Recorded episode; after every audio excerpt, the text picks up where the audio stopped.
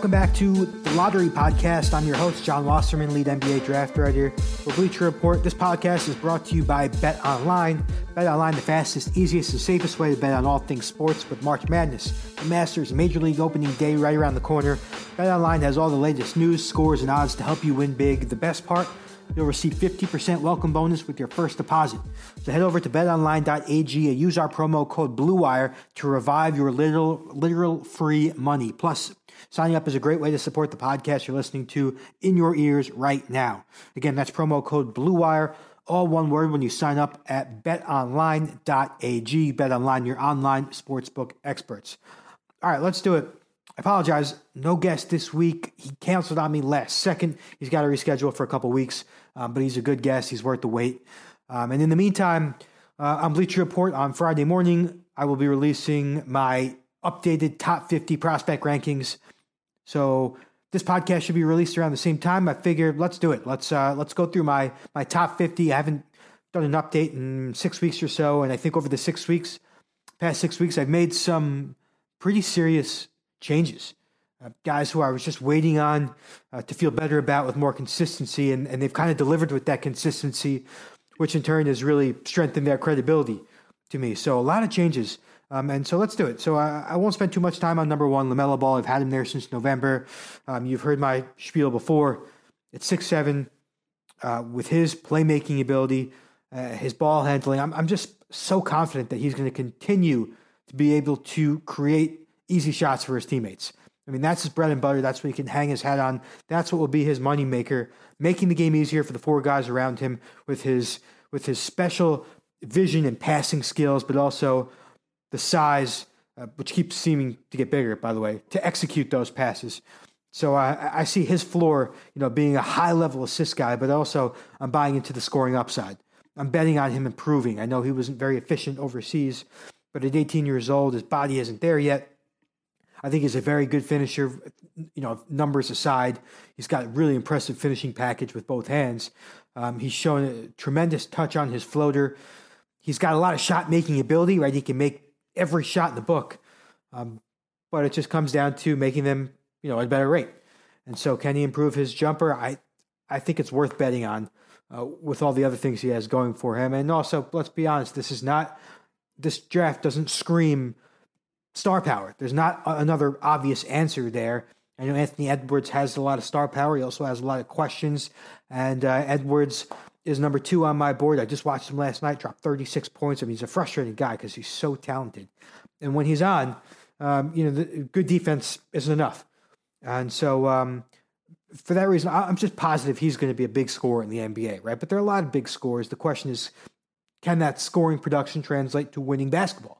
That's that's the big question with Edwards. His team isn't particularly great. I don't know if that's necessarily a reflection on Edwards uh, more so than it is on you know just a, a team that lacks stability, lacks uh, guys you can just rely on night in and night out. But um, Edwards, I mean, again, the the flash plays, his highlights are incredible. He can create separation with a number of high level footwork moves. His shot making ability is a plus, right? He can pull up from 30 feet away he can hit you with uh, a step back in the corner and um, other really impressive high level ways to create his own shot and then make his own shot. And then when he wants to, he gets to the basket at will. It's not just plow through guys with that 6'5, 225 pound frame, but he's got really good footwork to elude defenders. He can finish with both hands, and he could obviously you know throw it down on you the other day. Um, who was it against? Uh, I can't remember. Um, it was against Vanderbilt he had that probably the highlight of his season. He just kind of took off from you know behind the dotted circle and just you know slammed it right over some guy and uh, made him look helpless. And you know he did his little dance afterwards. And he's got that little swagger to him sometimes. Uh, you know he doesn't show the most professionalism, and I wonder, you know, how is he going to evolve? Uh, uh, not just not just in terms of his skill level, but mentally as he gets older. Is he going to be able to you know stop trying to be the hero guy? And start trying to be the guy who makes the winning plays. But I still, in this particular draft, you can't really nitpick. And uh, he's going to be a, a 20, 25 point scorer in the NBA. Um, you know, is he going to be Zach LaVine or is he going to be um, somebody who makes more of an impact on winning? But anyway, um, Edwards, yeah, has to be there at number two, I think, at this point. And number three, I've moved up uh, Deni Avdija, who's been terrific overseas. And then just the other day, Eurobasket qualifier, playing with Israel's senior team, goes for 21 points. I mean, now he's doing it in all settings. Uh, the Israeli league, where he's actually stepped up as a top option. He kind of looks more like the guy uh, over the summer and and um, and uh, the European Championships U20s when he won MVP, and he was the number one option, creating his own shot, pull up threes. You know, he hit one uh, the other day against Romania. Um, but overseas, he's just been very efficient. Um, he plays the right way, and I know there are questions about his shot. Uh, right now, he's actually shooting 41% in the Israeli league, 35%. I'm talking three point percentages in EuroLeague, um, and his free throw percentage is just like a weird, a weird flaw and maybe it's just um, you know a mental thing. I mean, you know, a lot of times we say a free throw percentage is more indicative or more telling than three point percentage. Uh, but I'm I'm going the other way in this case. I, I, I look at his three ball. I think that he's he's going to be a shooter, um, or at least at, worst um, a very threatening shot maker. And I think eventually he'll pick up the free throw percentage. But otherwise, he's the most complete player in this draft. Six eight, uh, maybe not the most explosive, but very fluid, a very versatile skill package in terms of ball handling, passing, shot making, um, crashing the offensive glass for, for easy uh, putback chances. And I think he's going to be a plus defender. Uh, he's already shown really impressive defensive IQ um, in terms of reacting and rotating. Um, but at six eight, again, he, he, continues to get stronger. I think he's be able to guard fours. He's shown good quickness and again reaction time, um, which makes me think he'll be able to guard wings. Uh, he has the ability to make plays on the ball with steals and shot blocking. Whether or not he is a, a an NBA All Star, I don't know, but I just again feel really confident in his ability to be a high level starter, um, and uh, just a really safe option in this draft. I've moved Isaac Okoro. Um, actually, I think I'm moving him down to five. He was number two. That was a little ambitious of me. Um, because I just there were a lot of guys who just weren't popping. I, I just a guy I felt safe with Okoro. Um, I moved him down to five. At number four, I'm getting really excited about Killian Hayes um, the French point guard playing in Germany, uh, who just really continues to show flashes of his scoring ability. Six five, he always had that. Uh, the, the, draw to Killian Hayes was his passing playmaking for a six five point guard. Um, but this year, he's really shown flashes of, of improved scoring ability with step backs, with pull ups. His three point percentage is up. He's still shooting 88% from the free throw line. Um, and uh, his floaters, he's uh, shooting over 60% around the basket uh, you know, we've seen a lot of point guards over the past couple years come out who don't need the athleticism for their games to translate. You know, Trae Young and Doncic come to mind, and Hayes isn't that explosive athlete either, but he's quick enough and he's becoming skilled enough off the dribble where I don't think the the lack of bounce or explosion is going to matter too much. He's got good size, footwork to separate in different ways, very crafty player. Passing is going to translate fourth in Euro Cup and passing at 18 years old. Um, and I'm just buying. I think he's I think he's a starting NBA point guard at this point, um, and just somebody worth betting on given his age, all the flashes, plus all the production he's got overseas. Um, number five, again, Okoro, safe bet. If you took him at number two overall, I'd say it's a bit of a reach, but you know you, you can't knock taking a player who you're just so confident is going to be able to guard positions. You know, three, four, maybe some small ball fives. You know the way PJ Tucker does. Um, and uh, he's even shown some playmaking ability. Uh, he doesn't get the opportunity to do it much at Auburn, but he's attacking spot ups now, uh, attacking from spot ups, putting the ball down, um, and kicking it out on the move. His three ball he hit one the other day. I mean, it, the the made threes with Okoro are more to me, they, they mean something more than the misses. He's clearly not going to jump into the NBA right away and be a three point shooter. But like one scout said to me, I think he's got the chance to be, you know, eventually after four or five years in the league, the way Marcus Smart is. That's somebody you can really rely on for three point efficiency, but somebody you can rely on to make three or two every single game and then maybe catch fire once in a while. Uh, but otherwise, over 60% inside the arc, makes the right plays, makes the right reads, the right finishes, the right passes. He's just a guy who can't, you know, he can have a bad game and still not hurt your team. Um, and then a good game, obviously, he just has the ability to impact. He missed three games this past week or past two weeks with a hamstring injury, and, and Auburn lost two of them. Um, so he's just a total impact over stats guy. Take him anywhere from number two uh, to number seven or so.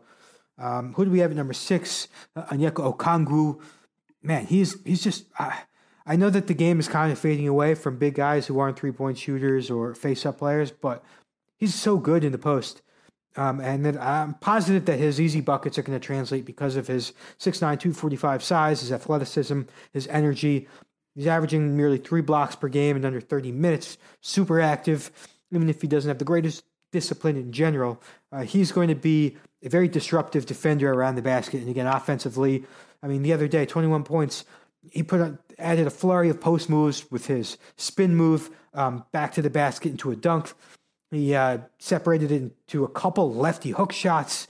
Uh, he can face up. He's got euro steps in his bag, you know, from from within you know a respectable amount of distance. Maybe not the three point arc, but he can face you up from the mid range and knock down that short jumper or attack you. He's a very he's a good offensive player. He's a better offensive player than James Wiseman is, both as a scorer and a passer. He doesn't have Wiseman's 7'1", 240 size, 7'6 wingspan, but it's not like at 6'9", 245, he's at a major disadvantage. Plus, again, the, the skill level, he's a higher energy player.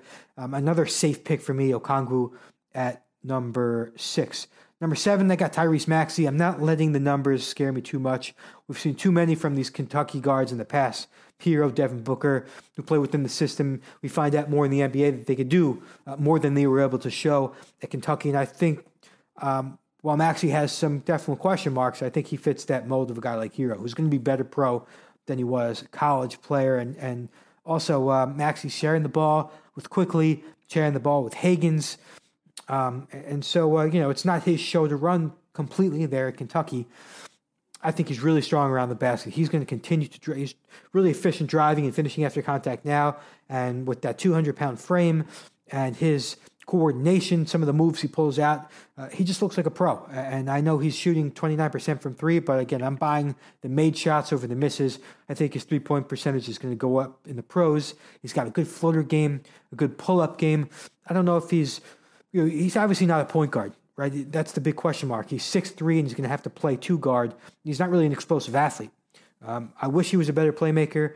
You know, he's kind of like a, a Donovan Mitchell type without the explosiveness, and that's the the big question mark with him. You're going to have to play um, a more natural facilitator with him um, because he's just not doesn't have that that point guard feel.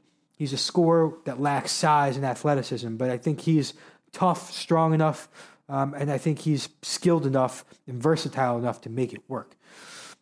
At number eight, Cole Anthony. I mean, I'm not jumping off the wagon. I'd say eight is pretty low, you know, relative to where he had early in the season. Um, of course, we've talked all year about his tough situation at North Carolina. They rank 340 out of 353 teams team three point percentage. I mean, there's no space there. He's the only guy who can create his own shot. Uh, and when he's forced to drive, he's often driving straight into crowds. He's going to have a lot more space at the next level. Um, I've compared him all year, at least in terms of the, the, the type of guy I think he's going to be at the next level. Maybe a Jamal Murray, uh, maybe a better Collin Sexton. I'm kind of losing a little bit of faith in his ability to run a team. And I know again he doesn't have many options. He's forced to shoot over, you know, sit back and, and make the right reads as a passer. Um, 3.8 assists, 3.6 turnovers, and that was a big question coming into the year. You know, can he can he balance scoring with passing? Can he get his, his, teammates involved instead of try and hunt for his own shot and take over the game himself all the time? However, you know, like Jamal Murray, I, I think if I think he's going to be a scorer. Um, and honestly, I'm, I'm interested in the idea of him going to a team that has already a point guard in place and maybe playing, you know, Cole Anthony off the ball. Like, how about playing Cole Anthony alongside Jrue Holiday or alongside Alonzo Ball? Cole is, you know, strong frame, long arms. I think he's going to be able to guard a lot of two guards. He's athletic. Um, he makes plays on the ball. Um, I'm not jumping off again Anthony's wagon. I am questioning whether or not he's the guy you want running your team, but I think he's going to score a lot of points in the NBA. I think he's a, a guy who can drop 20 a game um, in his prime. I moved Dayton's Obi Toppin into the top 10 at number nine. I mean, he had 28 points against Duquesne the other night and uh, a lot of highlights. He's number two in the country in dunks. He's just so explosive. He's a, he's a walking easy bucket.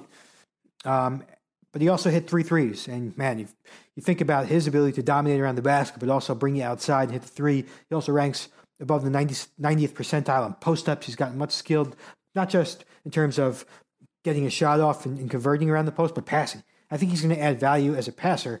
The big question with Toppin, I mean, he could be a guy who averages 20 and 10, but the question is how much does his defense bring down his value? You know, I, have t- talked a lot about Obi Toppin and a guy like John Collins. Collins is you know, a 2010 guy, but we don't really think of him as a star player because he's, you know, he's probably um, a negative on defense. And so it also there's been a lot of Amari Amar'e Stoudemire comparisons to Toppin, and you know same thing. How do we evaluate Amar'e's career? He was such a big stats guy in terms of offense and scoring and rebounding, uh, but but the defense, you know, he was kind of just so easy to score and it negated so much of his offense. I, I probably shouldn't have brought up Amar'e. He's one of my favorite players of all time, and uh, a, a total you know all star year after year uh, Toppin would be uh, that would be a fantastic ceiling comparison for for Obi to get to. But what I'm saying is, I'm positive that he's going to be a force around the basket. He's going to be a scorer, a big time offensive player. Um, but he's definitely slow to react defensively. His rebounding numbers are, are pretty pretty uh, underwhelming actually um, for a guy his size uh, and playing in that conference. And so uh, there are definitely question marks about his value, but not his future production. And so that the fact that I question his value is why I have him outside the top five and not inside the top five, even though I'm pretty confident that this guy is going to be somebody who can one day average, you know, 20 and 8. Um, at number 10, James Wiseman is there uh, just based on his physical profile all year. You probably know by now I, am not, I don't see a star in him. He's just not the type of guy I would take at the top of a draft in today's NBA. Um, big guy who, who doesn't really shoot, had one assist in 69 minutes at Memphis. And uh, I don't really see him as a very switchable defender. He's going to block shots just based on the seven six wingspan alone. But you know, Mo Bamba has a seven nine wingspan, and who cares? He's not really an impact player. Um, can Wiseman really, really build on his skill level um, and his his general awareness and energy? That that's what's going to make him uh, a steal at number ten. But otherwise, you know, he's going to get you easy baskets. He's going to block shots. He'll get you rebounds, putbacks, um, and that's you know that's fine and all. It's just you know there's so many other guys I'd rather reach on than than a rim runner in today's NBA. But sure, late lottery. I, I don't see how you can hate on on taking him there because uh, I'm, I'm, pretty confident he's an NBA player um, and probably an NBA starting player for a long time. Again, just based on his physical profile. And then there's again that potential to improve. Can he eventually add the jumper? Can he eventually be a go-to player in the post? And uh, and can he really build up his defensive IQ to the point where the shot blocking and the rim protection actually translates to defensive impact? At number 11, I have Tyrese Halliburton broke his wrist, out for the season. Um, I mean, it's at this point we kind of know what he is, so it's not that big of a deal. But I think for NBA teams, they're probably not happy, or at least they're praying that he makes it back for workouts because he's got such a funky, like weird jumper that you really want to see up close in person and, and, and watch him take pull ups and stuff because he was, you know, shot in the, you know, I think around twenty six percent on pull up jumpers. Uh, before going down. Anyway, I started with the negatives on Halliburton. I don't know why. The positives are that uh, another guy who you can just feel certain is going to make is going to have something to bring to the table with his passing. Um, one of the best assist guys over the past season. I know it wasn't a full season, uh, but I'm thinking also dating back to FIBA over the summer when he had like a spectacular assist to turnover ratio, like seven plus assists to under two turnovers per game. Um, and six five size. I mean, he's going to be, be able to continue executing these passes, setting the table and pick and rolls, and just a guy you could also throw off the ball. Actually, another good stat with Ty Halliburton, he ranked in the 99th percentile in spot ups. So with his size and his versatility, he can play on or off the ball, catch and shoot. Um, set up teammates in, in, the pick and roll game, and he's averaging two and a half steals per game. I mean, he's got quick hands, good instincts defensively. Um, I've compared him to Lonzo Ball all year. I think for the right team, he might be worth taking top 10, like the Knicks. You know, the Knicks have been, I mean, I guess it depends what the Knicks pick, but a team like the Knicks who just have not had a smart decision maker at the point guard position for, I don't remember the last time.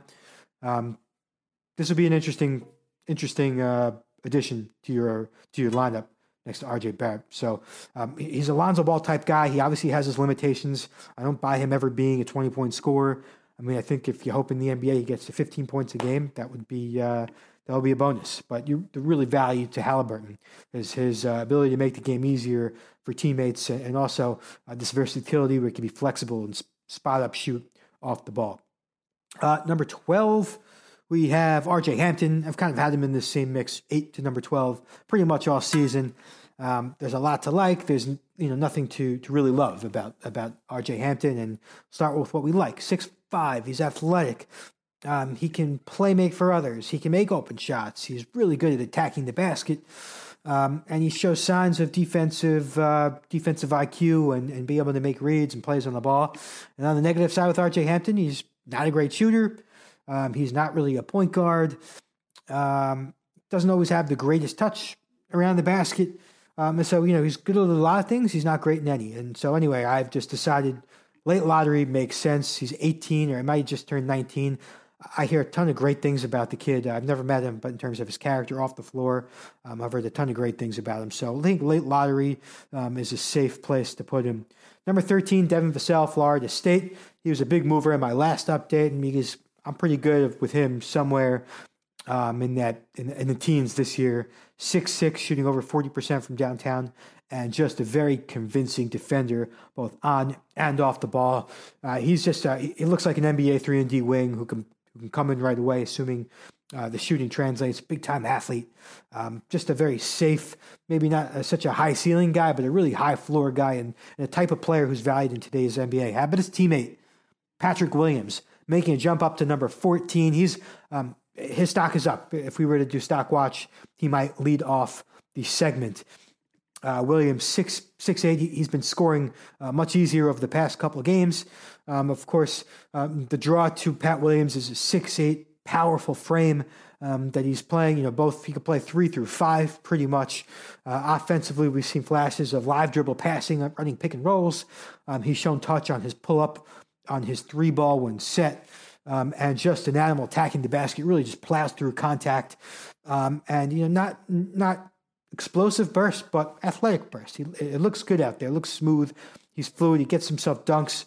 Um, and defensively, um, he's good off the ball, on the ball. I don't know if he's going to be able to guard around the perimeter, but he's his toughness. He's going to find ways to compensate. I think he's going to be best used as a power forward, um, where his quickness will be optimized. And again, I think he has the strength to man up with fours and bring him outside around the perimeter and, and, and make life uncomfortable for them uh, when he's on offense because of his versatility. Uh, and just an intangibles type guy. I think he's an impact player. Uh, I really like Pat Williams um, as somebody who's certainly grown on me as the season has progressed. He started for me in the 20s and he's gradually just kind of uh, eased his way up. And now I think if you take him in the lottery, I think that's totally um, acceptable. At number 15, Villanova Saddiq Bey, one of the best shooters in the country, just immediately pops off the screen with 6'8, 215 pound frame. I mean, this year he's shooting over 46% from three. It seems like he has a good shooting night every single night. Last night, it was uh, four of eight from downtown against St. John's. Physical driver, another guy who just uh, takes contact, scores through it on drives, on, on floaters and averaging two and a half assists per game. He's he's a good passer. He's actually uh, grades in the 75th percentile better in, in, as a pick and roll ball handler. Um, he's got to improve his pull up a little bit. Defensively, you, you think he'd be better just based on his tools than I think he is because he's just not as quick as you'd like him to be. But um, I think he'll be able to guard a lot of different forwards out there. Um, and just a smart player. Another uh, Villanova product. You, you just feel safe about Bey with his physical tools, his shooting, and basketball IQ. At number 16, I moved down Nico Mannion. I'm just having a tougher time picturing a, a high level NBA starting point guard. I think he's an NBA player, um, but we've seen you know, he just shot over 40% in the game for the first time all month. And I think my big question with Mannion coming in was, you know, without the length, without the explosion, is he going to be able to continue creating separation? Um, and, and I think he's having trouble this year. Uh, and that's kind of uh, problematic. But he is a, uh, you know, I think he's a better shooter than the the three point percentage suggests. I think he's in the low 30s at this point. Um, he's he's a good. He's averaging nearly six assists per game. So I, I buy his. Pat he's just a very skilled player, very versatile for a guard um, with the catch and shoot jumper, with his pull up potential, with his floater, um, and with his passing. But he never gets to the rim. You know, he's got like 13 made shots at the rim all season in the half court. And defensively, he is not going to be a plus.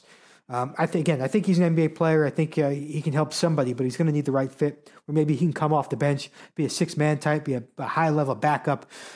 Um, but I have a tough time taking him in the top ten. But anyways, number sixteen, nothing to uh, nothing to, to to go crazy about. I still think he's a near lottery point guard, and and uh, he's going to be an NBA player. Um, this is where it gets a little interesting for me because I put a lot of international guys um, in the next group. 17, I have Aaron Nesmith, who's out for the season. I've talked a lot about him a lot. I think he's arguably the best shooter in the draft. He can't create at all. He's got 13 assists in 500 minutes all season, but he's such a good shooter with six six size. Um, by the way, the numbers are 52% on 8.2 three point attempts per game. So uh, I know he's down early. He went down early and, and, only got 14 games, but a big sample size of threes, and he was money more than half the time. Um, again, this is where it gets interesting. I have a big group of international guys here, um, and, and a couple of them made big jumps for me. Starting with um, Leandro Bolmaro, um, playing with Barcelona's uh, second team. He's been really. I know it's uh, it's the LEB Gold, uh, LEB um, Silver division in Spain. It's not the highest level competition, but he's putting up like top numbers in that league. Um, he's 19 and the flashes um, are just very, very convincing. And over the years, I mean, he's played at Nike Hoop Summit before, so he's not like an unknown or anything. Um, and, and, scouts are certainly tracking him. He's tough to see. He's tough for me to see um, online. He's certainly tough for scouts to see in person. Uh, but he is. Uh, the more you watch him, um, the more you you say, "Wow!" I mean, this is a guy who I'd rather gamble on um, as opposed to some of the other NCAA players who, you know, like Jaden McDaniels and and Tre Jones and Josh Green, all nice prospects, but have plenty of question marks. I think at this point, I've seen a lot of those NCAA guys. I'm getting more comfortable. Uh, I'm more um, eager to want to bet on some of these international guys who might have a little more upside, being that they're um, you know 18, 19, and, and, they don't get to really showcase what they're able to do overseas. But anyway, I moved Bolmaro up to number 18 overall, 6'7". He's a really flashy passer, exciting off the dribble. Three point percentage isn't great, but He's clearly shown he can make threes um, and uh, a potential active, versatile defender. Um, just a really interesting type prospect with his six seven size, his ability to create and pass um, and, and, get to the basket and also make open shots. There's a, he brings a lot. He potentially brings a lot to the table, and he's just becoming one of those uh, flyers. I'm I'm moving up because I'm uh, I'm being more enticed uh, by a guy like him. And, and, the same thing goes with my number 19 guy, uh, Pokusevski, um, who's playing with Olympiacos. He actually just surfaced in EuroLeague with uh, Olympiacos. He played two minutes, and like people were like, "Whoa, he played two minutes." It was actually a big deal because he'd been in Greece's second division. He'd been hurt. Nobody had really heard from him. Um, he generated a lot of attention this past summer with Serbia um, in FIBA play. When I mean, he's seven foot. He averaged almost four assists, almost one and a half threes, over four blocks per game. It's really an interesting mix of boxes that he checks with his seven six seven foot size, unbelievably fluid shooting and creation ability you have to dribble, plus the shot blocking, um, these high level passes. He's not anybody who's going to come into the NBA right away and make an impact. But in terms of potential, in terms of you know, guy, he, he's one of those potential unicorn type guys. And again, as we get deeper into this draft, um, it becomes more enticing to want to gamble on a guy like Pokusevski, um, than it is to take like a, a senior in, in, college, you know? Um, and so honestly, I've started to do more um, scouting on him, watching more old tape. Now that he's back, I can't wait to see if he gets more of a role uh, with Olympiacos in EuroLeague. But um, yeah, I, I, mean, I've gone back and man, his highlights. Sure, he has plenty of low lights. He's not very efficient right now. He's rail thin, and he's not built for contact. But the highlights just continue to uh, you know expand my imagination and make me more eager to want to bet on a guy uh, like Poku.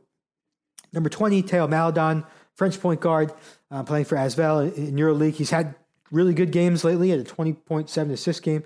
Um, and then he has quiet games. The, um, it comes and goes. I'm not going to lie. The French, the, the Frank Ntilikina disappointment has kind of carried over and made me a little bit wary of, of guys like Maledon. I know it shouldn't. They're two completely separate players, and I'm trying to get that out of my head.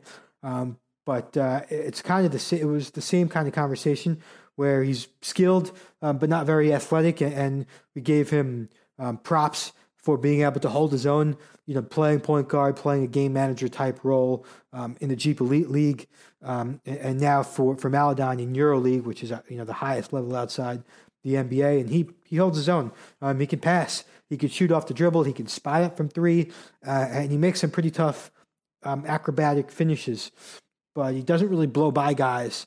And I don't really see him creating that much separation one on one. Having said that, um, he, he's clearly a, a productive, a serviceable player in EuroLeague at 18 years old.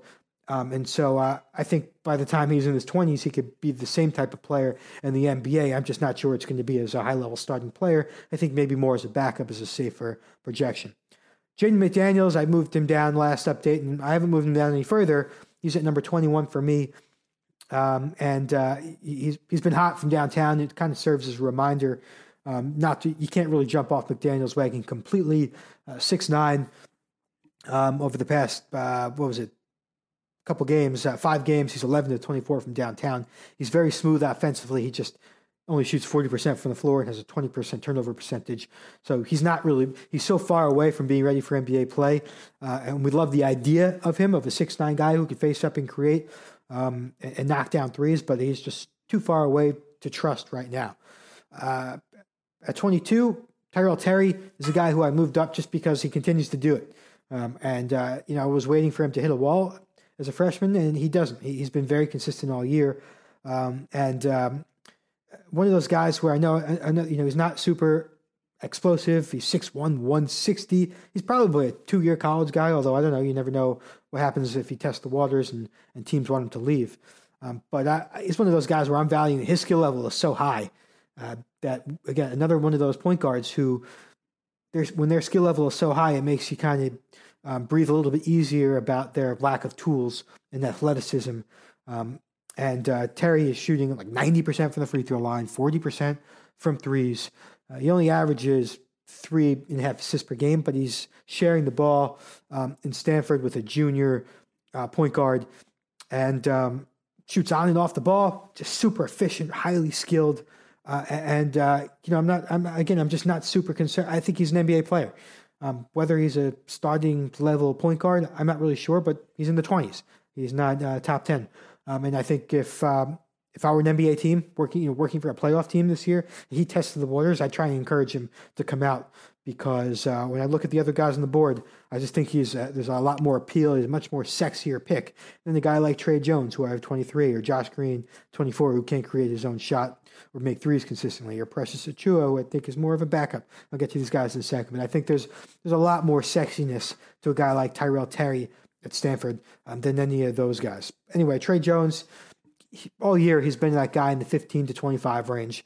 You know, if you move him up a few spots, that's fine. If you move him back a few spots, I understand as well. Safe, safe bet. I think the hope is he turns into a Marcus Smart type player. Um, but worst case, I think he's just a you know, a backup game manager who uh, you value for his passing IQ and defensive toughness. Josh Green at 20, same thing. If you if you have him at 18, fine. If you have him at 28, no big deal either. Uh, he is what he is. He's a high energy, explosive athlete, big time transition player, a very active defender. I don't know if he can create his own shot. I don't know if he'll ever be able to make threes at a consistent basis. Um, but uh, again, I, I, think he's he's the type of guy who can make an impact with his energy and athleticism alone. 25 Precious Achiuwa. Uh, you know, he's averaging a double double and 1.8 blocks and 1.2 steals. And that's pretty much just by using his physical tools 6'10, 225, very mobile. I'm just not buying the skill set. I don't think he's ever going to be a three point shooter. Um, and, uh, you know, he's shooting 58% from the free throw line. I'm just not buying the shot and I'm not buying any ability to create his own shot. He ranks in the 25th percentile in post ups, 24th percentile in spot ups. He's a sky high turnover rate. Um, so he's not somebody I trust with the ball in his hands, but I think he's a guy who can come in and make plays off the ball and then make defensive plays as well, um, guarding a couple of positions. 26, Kira Lewis. Um, uh, the fact that he's still 18, I mean, I'm, we say it every time. You have to say it every time you mention Kira Lewis because it's so unique, so unique to have a an 18 year old sophomore point guard scoring 18 and dishing out five assists per game. Uh, he just had 27 the other night. I mean, he's he can put the ball in the basket. He can break down defenses. He gets to the rim. Uh, the question is, is he going to be able to execute against NBA level defenders? Um, he's not very explosive or strong. He doesn't really create a lot of separation for himself around the perimeter, and he has 35% from downtown um, for the second straight year. Uh, not a high level pull up guy, uh, but again, 18. He's 18 and he's had a lot of good experience. He's super productive for his age uh, in the SEC, and um, and you know the NBA values guys who can get into the teeth of the defense, and that's really what I think his signature and value is going to be about. He can get into that into the paint and make things happen, and and uh, hopefully for him, he'll be able to finish despite the physical limitations, and he'll be able to make better reads as a passer um, as he gets older. I have Jalen Smith from Maryland cracking the top 30 first time. Uh, he's on pace to be the only player, or one of five players, I should say, in the sports reference database um, to average a double double uh, and a three pointer and two blocks. It's really just a good, another guy who checks impressive boxes um, or an appealing set of boxes that may not scream NBA All Star, but a big guy who's physical around the basket, who could also stretch the floor as a three point shooter and block shots you know, I mean, I think he's an NBA player. Uh, I think he uh, he's a, a, backup maybe, but that's fine if you can get a backup who could stretch the floor in the late twenties of this draft. I think you come away with a win. Twenty eight, Isaiah Stewart. Um, again, nothing so exciting about his game. He's yeah, he's productive uh, at Washington uh, for a team that just loses so many games, by the way. They're frustrating in general, not Stewart's fault. Um, but he's not a shooter. He's not a versatile defender. He's a low post guy who's going to give you offensive rebounds um, and, and, toughness, and he's an enforcer. Um, if you wanted to take him at 20 because you saw an NBA player, yeah, sure, that's fine. For, for the right team, um, he might be worth ranking a little bit higher. But I don't know how you want to really reach on him in the draft. There's just nothing sexy about Stewart's upside. 29, I moved Grant Riller from Charleston, who um, I mean, he is a big time scorer, averaged 21 last year, 18 the year before. He's at 21 again this season. Um, the numbers kind of on the surface look the same, uh, and but they're much better underneath.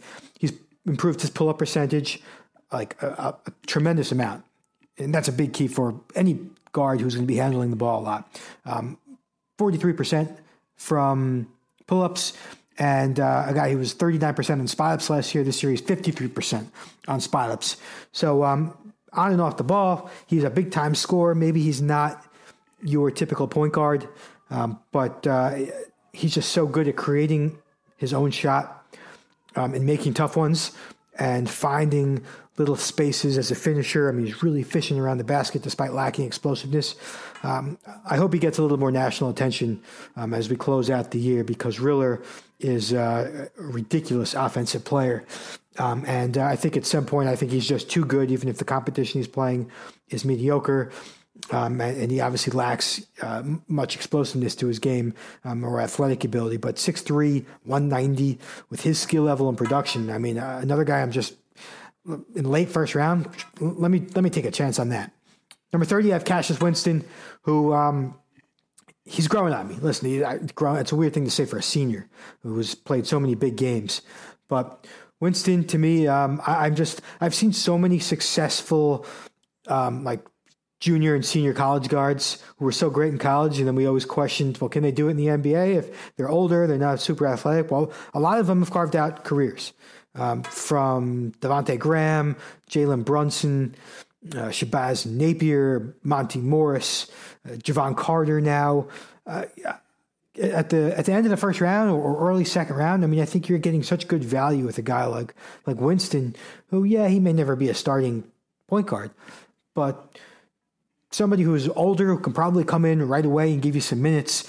He shot over 40% from downtown in three of his four years. We know he can make outside shots. We know he's a, a really high IQ passer, um, averaging over five, nearly six assists per game this year.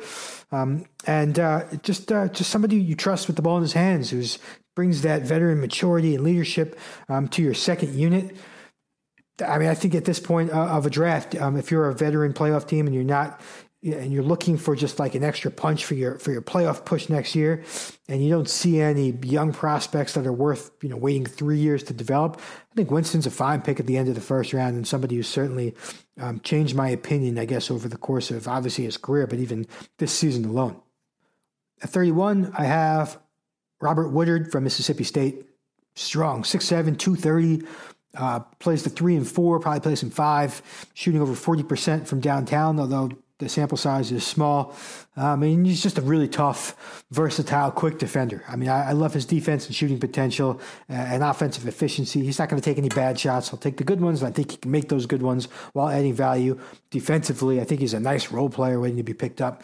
32, one of the biggest risers on my board, Tyler Bey from Colorado. I always questioned if he had really an NBA fit, um, but I'm I stopped worrying about whether he's six seven or six nine. You know, I don't. Is the two inches really going to make a difference, make or break the guy career?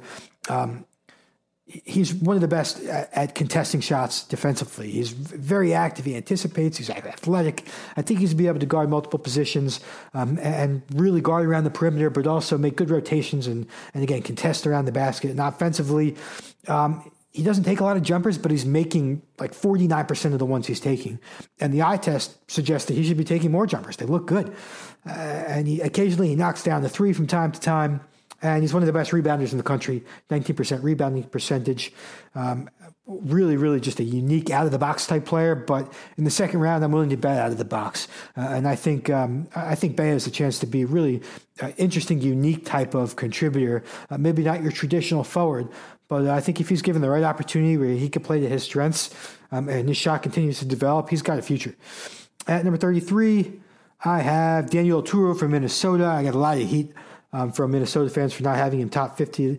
Um, but I guess the consistency at this point, I just feel a little bit better with Oturu, um, who is uh, averaging 20, 12, almost three blocks a game, shooting a really high percentage. I forget off the top of my head, between 55 60%. And occasionally he makes three. I mean, I watched him. Uh, and one of the most brutal losses I've ever seen. Uh, Minnesota going down to Maryland.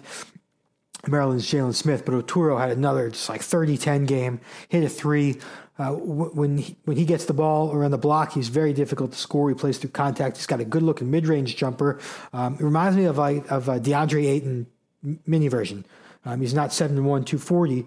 Um, he's closer to 6'10 uh, and on the skinnier side, but he's tough. Uh, I know scouts who are really trying to get behind Oturu as an NBA player. I know some people who think he's in the lottery. I know some who think he's second round. I think he's kind of a fringe first rounder. To me, um, you know, he's not your modern day switch defender, um, and I'm not so sure I'm buying the three point shot. And he doesn't really have the body to, to be such a, a physical, the physical player he is now. But at some point, I think the production is too much. The consistent production is too much to completely write off. And if he continues to improve his jumper, yeah, he's got a he's got a role uh, in the NBA, and I think yeah, sure, he's he's worth taking in the second round. At number thirty four, Vernon Carey, who. Um, yeah, I mean, you know, he's. I, I laugh at Vernon Carey because he's just so outdated for today's NBA he could be such an impact and dominant player in college. You know, everyone's going to mention the Jahlil Okafor thing, and Okafor was the same type of player and much better, and he still can't really carve out a positive NBA career. You know, what does Carey do better than a guy like Okafor? I'm not really sure. Um, you know, at some point, again, the production to me is just too much to to completely write off. He's averaging like 17 and nine. He's blocking shot one and a half shots per game, although not at a good rate. Five percent block percentage is not very good. Um, um, I don't know. I guess he's a guy. I guess you project him as a guy who can give you some easy baskets and, and offensive rebounds, but nothing more. I, I, don't know how you could reach on Carey in the top twenty of this draft. Um, yeah, late first round, sure, but to me, I'd, again, I'd rather take a chance on some of the other bigs who could shoot better, or on some of the more versatile forwards like Bey and Robert Woodard. Number 35, Saben Lee from Vanderbilt. It was a big riser on my board last year. He moves up even more spots. I mean, last year. Last update, this update, he moves from early 40s to number 35. Just put up 34 points against Georgia. I think if there was such thing as a driving specialist, it would be Saben Lee. He's just really explosive off the dribble, uh, really does a good job of getting himself downhill. And then once he is downhill, he's very tough to stop, strong around the basket. I think he's going to put pressure on defenses at the next level just by constantly attacking. Of course, the jump shot is a swing skill that determines not only his NBA career, but how high his ceiling can go. Um, but uh, man, he's he's so physical, attacking the basket, and so quick off the dribble, and so much burst that I'm just I see an NBA player, even if it's um, in a weird type of role, and he's only really good at that one thing: attacking in transition, getting downhill, and those those pick and rolls. Um, and finishing in the paint as a scorer around the basket. Yeah, sign me up for him as a as a second round pick. Malachi Flynn, San Diego State one of those guys who's known as a great college basketball player, but we never really talk about as an NBA prospect. Well, I think it's time. Um, he's the, the leader for the 27 and 1 San Diego State Aztecs. Um, ridiculous three point range, pesky defender, high level passer, great assist turnover ratio. Now, he's not a great athlete. He's not very big, But second round, I think these guys are worth betting on. I mean, these guys are worth rolling the dice on. And Flynn, who I think has a chance to really improve his case in the NCAA tournament, he'd be one of the guys I bet on right now, improving his stock over the final month of the season. I have him in the mid 30s right now. Um, I think he's got the chance to carve out a, a career um, somewhere, you know, NBA, maybe EuroLeague, somewhere. Um, 37, Devon Dotson, Kansas point guard. Uh, another guy who obviously has limitations, you know, not very explosive, not very tall, doesn't shoot the three very well, but he's the leading Big 12 scorer. He's uh, the leader for the number one team in the country at Kansas, and he's super quick off the dribble and very pesky defensively. I think he's a, a change of pace guy worth thinking about in the second round. 38, Cassius Stanley. Um, man, he was one of the best athletes in the draft. I mean, I know a lot of people have him higher than this. I know people who have him lower than this. Um, he's explosive. He's going to be an easy basket highlight machine around the basket. The question is, can he be a good enough three point shooter? And the other night he had five threes. Um, I don't know if he's that good, you know, as of a shooter. He doesn't have much of a pull up game, or uh, he's not very creative off the dribble. He averages one assist, which I hate, a number I hate for a wing player. He's not going to offer anything off the dribble in terms of creativity, uh, but he'll give you easy baskets. He's a he's an energetic, quick defender. It really comes down to can he be a good enough three point shooter? Um, his percentage is fine this year, you know, 38% or so, uh, but he doesn't take many threes, so it's tough to really buy it. Um, but second round, yeah, anywhere in the second round, I think Stanley's worth betting on. Jahmi'us Ramsey, Texas Tech. Oof, he just had one of his best games of the year and then followed it with an 0 of 8 stinker. Um, I, you know, he's got one of the most pretty, the prettiest jump shots in college basketball. He's 6'4", he's got a good frame. He's a shot maker, shooting 45% from downtown. And uh, it is a good looking jump shot. However, I'm not really buying his basketball IQ at either end of the floor. I don't really see his. He's not doesn't have much of a handle in terms of creating for himself. Um, unless it's a set jump shot, I just don't really feel confident that anything else of his game is going to translate. But uh, sure, in the 30s, yeah, that, that's a nice upside pick. Uh, number 40, Aaron Henry. The numbers didn't, uh, the the jump didn't happen this year for Aaron Henry. He's still averaging 9.9 points on 34.6% uh, from three you know, how can you get behind that for a first round guy? Even though it's not all about the numbers, he's actually more of an impact guy. You know, his his numbers aren't indicative of, of the impact he has on certain games, but. Um, he checks right boxes. I think he's an open shot maker. I think he's a good slasher. He's a good passer.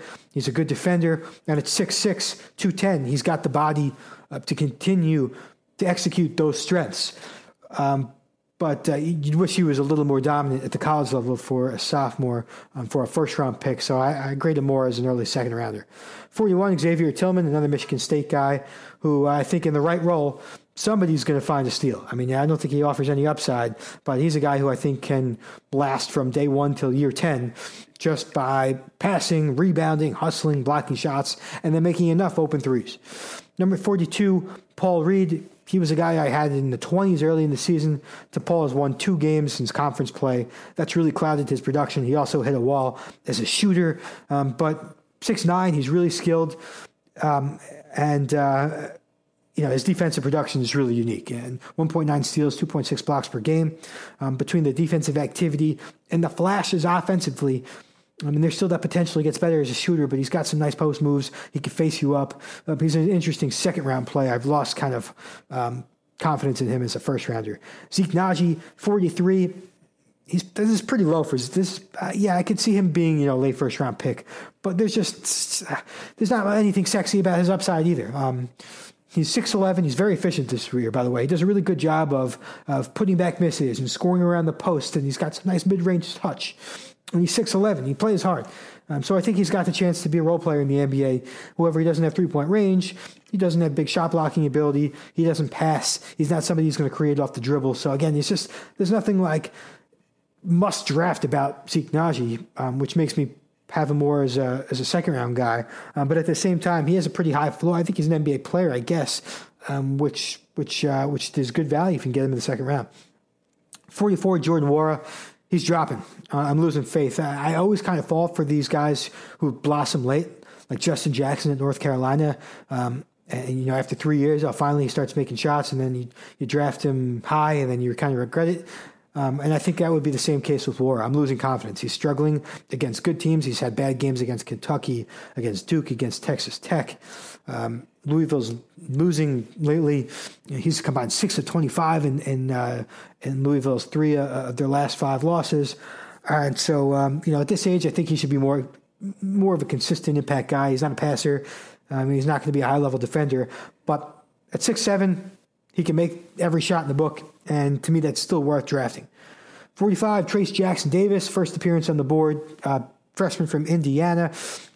More of an old school guy, another guy who is not like so much to be excited about, but um, 6'9, 245. He plays much bigger than the 6'9 height suggests. Good post player, good pick and roll finisher, good shot blocker, um, and, and, big time rebounder. I wish he could start shooting more. I wish we could see what it would look like if he did start shooting more. But I think uh, for his age, his production, um, averaging around 14 and 9, um, his efficiency, his body, I think he's some guy who you should consider worth drafting. 46, Scottie Lewis, you know, keeps slipping on my board. Really fun athlete, plays hard, great intangibles just not good enough offensively right now for a first round grade. He's averaging one assist per game. Actually, right after I wrote this, he had his best game of the season, 18 points um, against LSU on Wednesday night. Um, there's still hope for him. I think he's a second round pick again for the for the elite athleticism and defensive quickness and the potential that he becomes a shot maker. But there's really not much creativity to his game. He's a bad decision maker, not a good passer, not a good finisher, and just a little too far away from me as a shooter at this point. 47 Killian Hayes. I admit he'd be a lot higher if he just didn't keep getting hurt. Medicals will play a big role um, in his final evaluation, but even if you know they give him a clean bill of health, it's still he still could be a guy who just can't stay on the floor. Um, otherwise, he's been over 39% from three in all four seasons at Gonzaga. His skills pop every time you watch him play between his post footwork, his touch, his passing, uh, and I think his defensive anticipation. Um, if he could stay on the floor, I think he's an NBA player and a great value in the second round but there are scouts obviously have questions about his durability, uh, the constant lower leg injuries, lack of explosiveness. Uh, but again, I think he's a good value pick in this draft. 48, Caleb Wesson, Ohio State. Ohio State fell off the map uh, for a little bit. Wesson, you know, he kind of put himself on the map with, again, well, he was already on it with 6'9, 270 pound size. I actually think he's in better shape or, or slimmer than the 270 pound size suggests. But he's up to 40% from downtown this year between the shooting, uh, the physical play inside, and the high level passing. He's become worth drafting. 49, Ashton Hagans. I'm sure Kentucky fans wish he was a much higher than that. I know he's first round in a couple other people's boards. I'm not really buying the offense. Uh, yeah, he's he, he can play make, and that's a nice thing. Um, and his his defense is still his bread and butter. So I think if if you're drafting Hagans, you're valuing his ability to blow up screens, to force turnovers defensively, uh, but to run an offense, you know, I don't think he offers enough at that end just yet. And at number 50, I have Desmond Bane um, from TCU, uh, who is. Uh, I mean, he's been one of the most consistent shooters over the past couple years. Now he's at 42%. Again, this is his third year above 40%. Um, but he's also averaging nearly four assists per game. He's starting to play a little bit of point guard, um, and he's really becoming a lot more versatile. And now he's got this interesting mix of six six size, deep shooting range, um, playmaking ability, and uh, to me, that's worthy of a second round pick. That's my top fifty. Um, a couple other guys that didn't it. You know, Nick Richards, he's right on the cusp. I mean, there's a couple other guys who you could make a case deserve to be in the 40s. Um, Nick Richards is one. Uh, Pritchard Payton from Oregon is another who just missed the cut for me. Um, but uh, still more basketball to play. Um, March Madness is just around the corner. Unfortunately, we're going to. A lot of my top guys aren't going to be in March Madness. Of course, many are hurt. A handful are overseas, and guys like Anthony Edwards may not may not play in the NCAA tournament. Onyeka Okongwu may not play in the NCAA tournament. Um, and so uh, a little bit uh, of a disappointment. So a lot of stock to put into these next, um, the end of conference play. But um, that'll do it. The board will continue to shift. My top five is really fluid right now. I mean, if you'd asked me today who's the best player in the draft, I'm saying LaMelo Ball, but not with like a ton of confidence. Um, so it's going to make for an interesting draft. I think the draft order team fit that's going to play a big role in where everybody winds up. So um, hopefully I'll have a guest next week. I know I'm going to have a good one in two weeks, so definitely definitely uh, tune back in. Somebody that you all follow, I promise. Um, and uh, otherwise, let's keep the, the, draft conversation going. Reach out to me on Twitter at NBA Draft Wass, and uh, thanks for listening.